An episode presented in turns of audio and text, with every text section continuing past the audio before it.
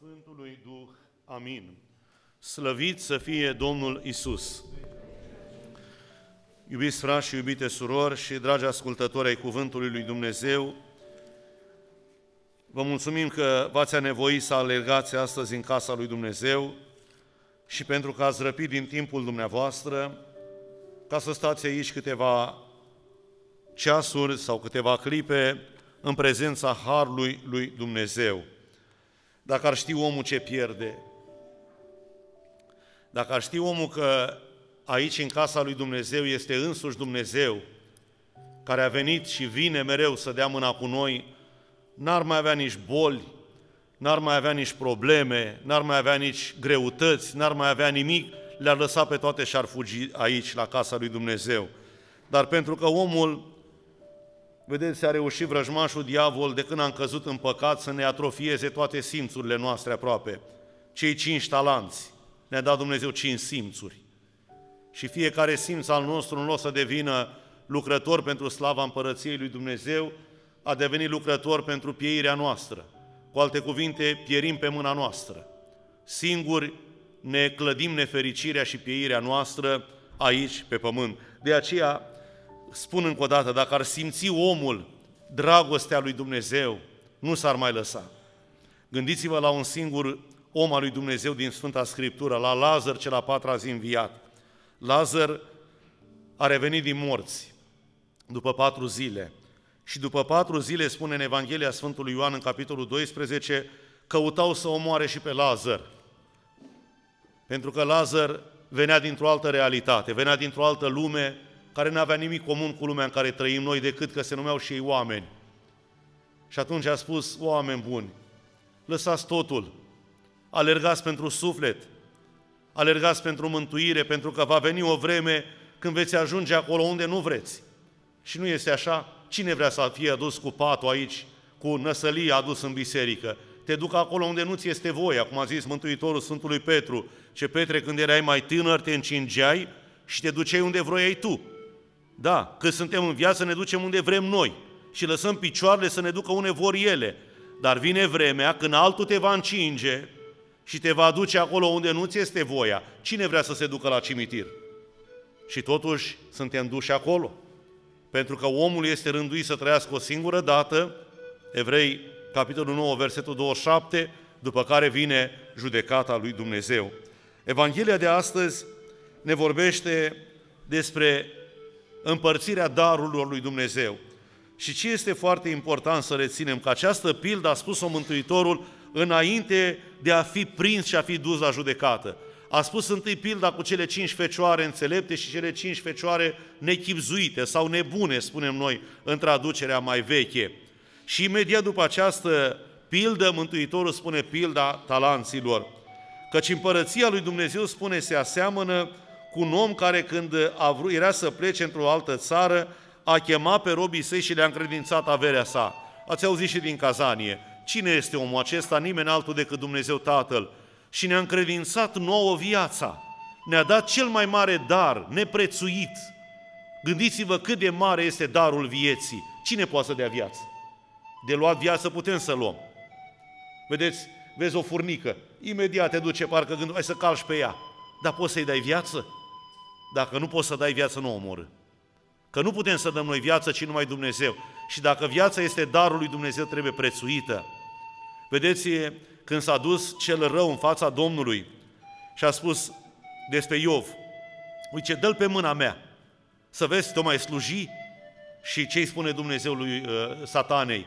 Zice, de toate să te atingi, dar de viața lui, de sufletul lui, să nu te atingi că e darul meu dat omului. Dumnezeu când ne-a creat pe noi, zice, și-a suflat Adam asupra, ă, Dumnezeu asupra lui Adam și astfel s-a făcut Adam un suflet viu. Adică Duhul de viață al lui Dumnezeu este pus în noi. Darul lui Dumnezeu care este viața. Și acum depinde cum trăim viața. Știți ce spune despre viața Evanghelia, capitolul 17 de la Ioan? Mântuitorul spune așa, când se roagă Tatălui, și viața veșnică este aceasta. Două puncte. Ce e viața veșnică? Să te cunoască pe tine singurul și adevăratul Dumnezeu și pe Iisus Hristos pe care tu l-ai trimis. Deci viața veșnică, viața în definiția ei, înseamnă să-L cunoaștem pe Dumnezeu. Nu există viață fără Dumnezeu. Câtă vreme omul trăiește fără Dumnezeu, Biblia spune altceva. Efeseni, capitolul 4.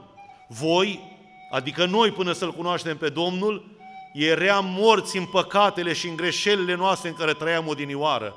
Deci câtă vreme trăiești în păcat, ești mort. Viață cu adevărat, viață cu majuscule, nu avem decât când îl aflăm pe Dumnezeu. Și acum Dumnezeu ne-a dat viață, ne-a dat darul. Și viața, vedeți că este pentru fiecare diferit. Nu suntem toți la un nivel. Că Dumnezeu nu creează uh, un fel așa de, hai să facem la toți o, o singură uniformă. Dumnezeu iubește diversitatea. Cum ne-a creat Dumnezeu pe noi? Diferiți pe fiecare dintre noi. Toți suntem făptura mâinilor Lui, dar fiecare suntem diferiți. Nu suntem la fel, nu există om cu om în lumea asta la fel.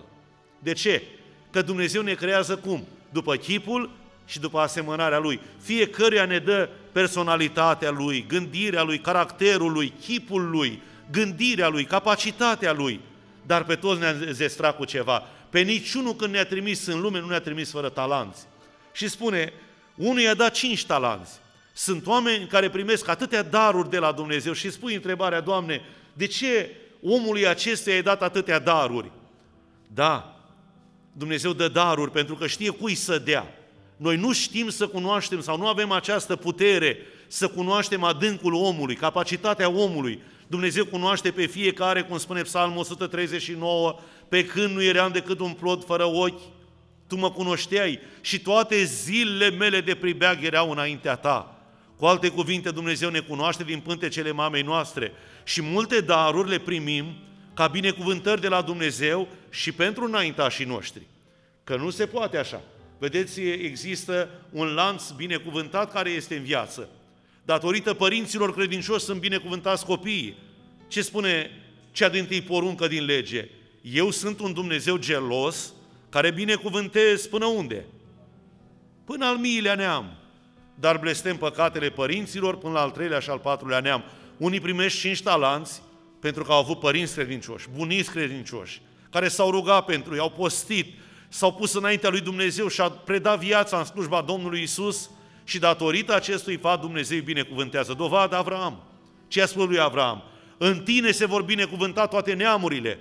Te voi binecuvânta și te voi mulți. Uitați-vă la poporul Israel, cu toate că ei de 2000 de ani le-au lepădat pe Domnul Isus și s-au lepădat de credința Mântuitorului Isus Hristos, dar totuși binecuvântarea rămâne peste ei. Știți de ce?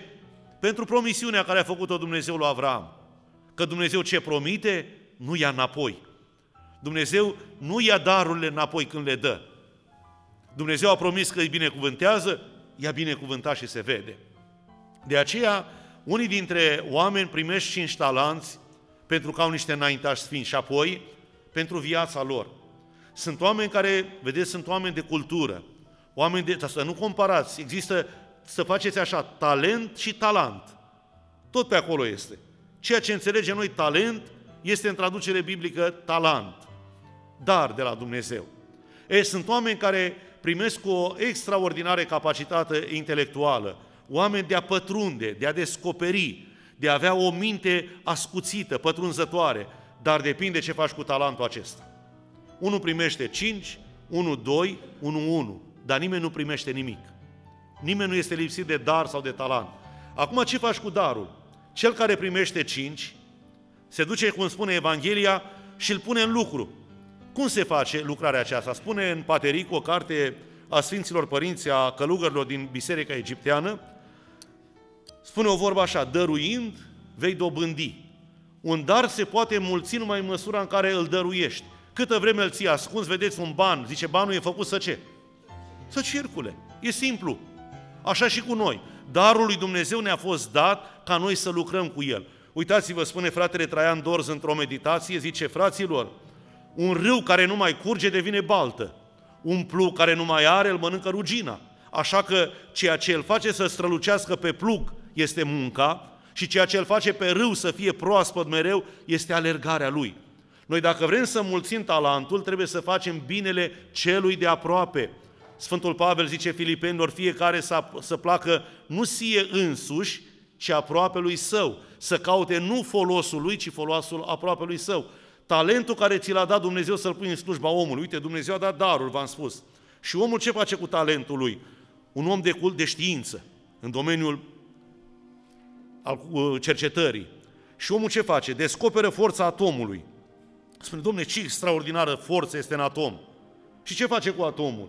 În loc să facă din el, vedeți că există centrale nucleare, nu? Care produc ce? Lumină. Ei, în loc să-l pui în slujba oamenilor, te duci și inventezi arma atomică, care știți câte nenorocire a făcut în război și câte poate mai face și noi nu știm. De aceea, vedeți, ecologia de care se vorbește acum, să păstrăm mediul, să păstrăm lumea asta care ne-a creat-o Dumnezeu. Și noi, în loc să păstrăm acest dar al lui Dumnezeu, noi îl nenorocim. Noi îl, îl blestemăm aproape cu păcatele noastre, cum spune uh, lui Cain, zice, după ce îl omoară pe Abel, ce ce ai făcut? Ce ai făcut cu fratele tău? Doamne, sunt eu păzitorul fratelui meu? Ce nu e așa, Caine. Sângele fratelui tău strigă din pământ la mine răzbunare. Orice dezordine pe care o facem noi, orice nenorocire pe care o producem noi, strigă la rândul ei la Dumnezeu pentru dreptate. De aceea, darul pe care ni l-a dat Dumnezeu fiecăruia dintre noi trebuie pus în slujba lui Dumnezeu și în slujba aproape lui. Cel care a primit cinci l-a pus în lucru și a mai câștigat încă cinci. Cel care a primit doi l-a pus în lucru la schimbătorii de bani, așa e comparația biblică, și a mai câștigat cu el încă doi. Și cel care a primit unul, ce a făcut? S-a dus, l-a pus într-un ștergar, zice Evanghelia de la Luca, l-a îngropat într-un loc ascuns în pământ și acum a venit ziua socotelii. Cheamă stăpânul pe cel care primise cinci talanți. Și spune, Doamne, stăpâne, cinci mi-ai dat, e o cântare, pe voi vă întreb și voi răspundeți. Voi copilașii mei din lume ce vă încălziți la focul sfânt, pe voi vă întreb și voi răspundeți, dar frații voștri, unde sunt? În împărăția lui Dumnezeu nu se merge cu mâna goală. Acolo vom fi întrebați, dar frații tăi unde sunt? Ai venit singur aici? Frații cu care mergeai la biserică? Familia ta care ți-a binecuvântat-o Dumnezeu, unde sunt? Și atunci vedeți că talanții care nu i-am pus în lucru și am îngropat, spune, bine, dar tu ai cunoscut pe Dumnezeu, ai avut un dar de la Dumnezeu, ce ai făcut cu el? Ai ajutat pe aproapele tău, ai făcut binele celui de aproape al tău, du-te înapoi. Du-te de la mine, spune Domnul celui care făcuse ceea ce a făcut cel din urmă. Vine și celălalt care tot așa spune, Doamne, i-am pus în lucru la schimbătorii, schimbătorii de bani cine sunt? Cei care te ajută în lumea aceasta să pui în lucru darurile lui Dumnezeu. Vedeți, fiecare dintre noi suntem diferiți și fiecare avem un dar de la Dumnezeu. Unul știe să cânte, unul să se roage, unul are darul binefacerii, unul are, știu, diferite daruri, că toate sunt daruri ale lui Dumnezeu dăruite nouă oamenilor. Și atunci fiecare dintre noi trebuie prin darul acela să putem să aducem și pe alții. Să știți că unul din cele mai mari daruri pe care le dă Dumnezeu în biserică este darul ascultării. Este cel mai frumos dar și cel mai greu de împlinit. E foarte greu să asculți. Că ascultarea nu înseamnă numai a auzi, ci ascultarea înseamnă a împlini.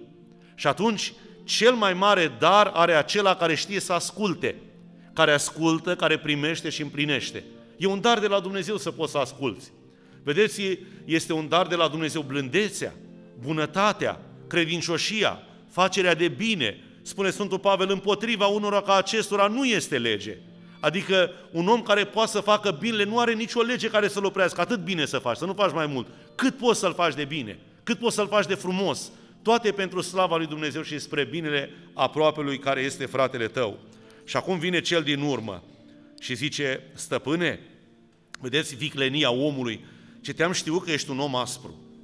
Te-am știut că tu ești un stăpân care știi totul. Uite ce am făcut, m-am dus și am ascuns talentul și darul. Ți-a dat Dumnezeu talentul și tu l ascunzi. Îl păstrezi pentru tine. Folosul egoist. Eu să mă bucur, eu să am, mie să-mi fie bine. Ce mă interesează că la de lângă mine suferă? Ce e problema mea? Există instituții ale statului care să se ocupe de el. Ce mă interesează pe mine că vecinul nu are ce să mănânce astăzi? Sau ce mă interesează pe mine că ăla s-a dus, a luat salvarea, a luat smurdul? E problema lui. E, nu este așa. Că dacă ascundem acest dar al lui Dumnezeu, va veni vremea când Domnul va spune unde e talentul, unde e talentul, ce ai făcut cu el, de ce l-ai făcut așa? Știai că sunt un stăpân care adun de unde n-am împrăștiat și secer de unde n-am semănat? Aduceți-l, luați-l de la el și dați-i cui? Celui care are cel mai mult. Evanghelia cu pilda sămânței încheie așa la Evanghelia Sfântului Luca în capitolul 8. Că celui ce are îi se va da și va prisosi, iar, iar celui ce nu are îi se va lua și ceea ce îi se pare că are. De multe ori nouă ni se pare că avem și noi ceva și avem de la Dumnezeu. Dar aici e vorba de credință. De ce să îi se dea tot celui care are? Este normal așa? Deci nu se referă de bunuri materiale, nu se referă la bani sau la altceva, se referă la celui care are darul lui Dumnezeu, pentru că cel care are își dorește și mai mult să aibă. Un, vedeți, prima fericire din cele nouă cum începe? Fericiți cei săraci cu Duhul. Ca să te îmbogățești în Dumnezeu, trebuie întâi să te sărăcești pe tine. Ca să fii bogat în Domnul Hristos, trebuie întâi să te golești pe tine, să te lepezi de tine însuți, ca să te îmbogățească Domnul. Și atunci când omul ascunde darul lui Dumnezeu, tot celui care are ei să dă. dă la acela care lucrează, nu-i da acelui care stă leneș cu darul lui Dumnezeu. Noi am primit dar, fraților. Sfântul botez e un dar. La botez am primit dar. La botez am fost pecetluiți. La botez am fost aduși în biserică. Unde ne-am dus noi cu darul ăsta? V-ați întrebat vreodată? Ce am făcut noi cu darul lui Dumnezeu? Am primit de la Dumnezeu iertarea păcatelor prin Sfânta Euharistie. Și unde plecăm cu darul acela? Ne ducem în lume și acolo rămânem, îl ascundem. Păi nu e așa, frate. Darul pe care îl primești de la Dumnezeu te obligă. Când ai primit un dar, darul acela te pune la muncă. Noi nu ne mântuim prin daruri.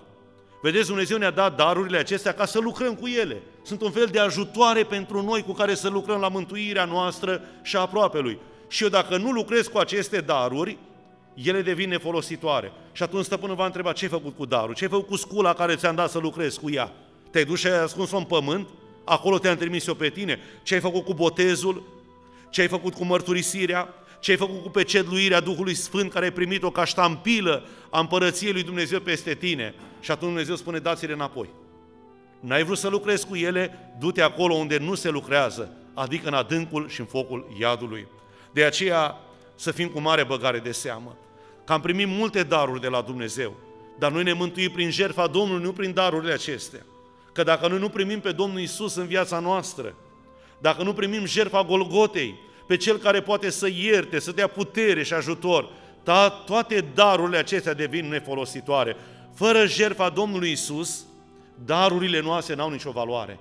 Numai jertfa Domnului Isus pune în lumină un dar. Când l-ai primit pe Domnul Isus în viața ta, atunci îți dai seama, măi, care-i darul meu de la Dumnezeu? Care-i talentul meu? Și atunci talentul care îl descoperi în tine, pune-l în slujba aproapelui și în slujba lui Dumnezeu, nu în slujba celui rău. Uitați, sunt oameni care au talente deosebite, voce, știu să cânte frumos. Și uitați-vă că e plină scena lumii de artiști care în fond e ceva bun, dar nu slujesc lui Dumnezeu. În Biblie spune, nu puteți să slujiți și lui Dumnezeu și lui Mamona. Nu se poate seara să fii cu microfonul, microfonul pe scenă, să cânți toate cântările lumii acesteia și apoi să vii în fața Sfântului Altar să cer trupul și sângele Domnului. Nu se poate așa ceva. Și atunci omul ce face? Darul acesta frumos. Ați văzut că sunt și există oameni care au talente extraordinare în toate domeniile. Important este în slujba cu, cu ei pus talentul tău. Dacă l-ai pus pentru Dumnezeu, ferice de tine, El se mulțește. Dacă l-ai pus în slujba celui rău, este un dar egoist, pentru că omul, când își folosește talentul pentru ce? Ca el să iasă în evidență. Prin voce, să vadă lumea ce cânt eu. Prin, uh, să știți că de multe ori uh, mândria este aceea care îl duce pe om cel din tâi în iad. Spun Sfinții Părinți așa, că singurul păcat care se hrănește cu virtuți este mândria. Știți cum e asta? Știți când e omul mândru? Când a făcut o faptă bună. Și ce am făcut eu? Uite, am făcut o faptă bună, am dus cu tare, am făcut cu tare și vine imediat mândria. Și mândria se hrănește din virtutea aceea pe care tu ai făcut-o. Și atunci, în loc să fie o virtute smerită, devine o virtute mândră. Pentru că tu prin aceasta te mândrești înaintea lui Dumnezeu. Și n-ai pus în slujba lui Dumnezeu talentul acesta al binefacerii. Ți-a dat Dumnezeu darul să faci binele. Da, da, ai grijă cum îl faci ca să fie după voia lui Dumnezeu. Frații mei, închei cuvântul lui Dumnezeu rugându-L pe Domnul ca să ne ajute fiecăruia dintre noi să înțelegem darul pe care îl avem și să îl rog pe Domnul cu toată inima și cu toată ființa ca fiecăruia dintre noi să ne dea putere să lucrăm câtă vreme este ziua, câtă vreme se mai poate, ca noi să avem parte de împărăția slăvită a Tatălui și a Fiului și a Sfântului Duh. Amin. Slăvit să fie Domnul Isus. După amiază, la ora 3, așa cum știți, ne vedem la Sfânta Adunare a Oastei Domnului. Slăvit să fie Domnul și la mulți ani pentru ziua noastră națională.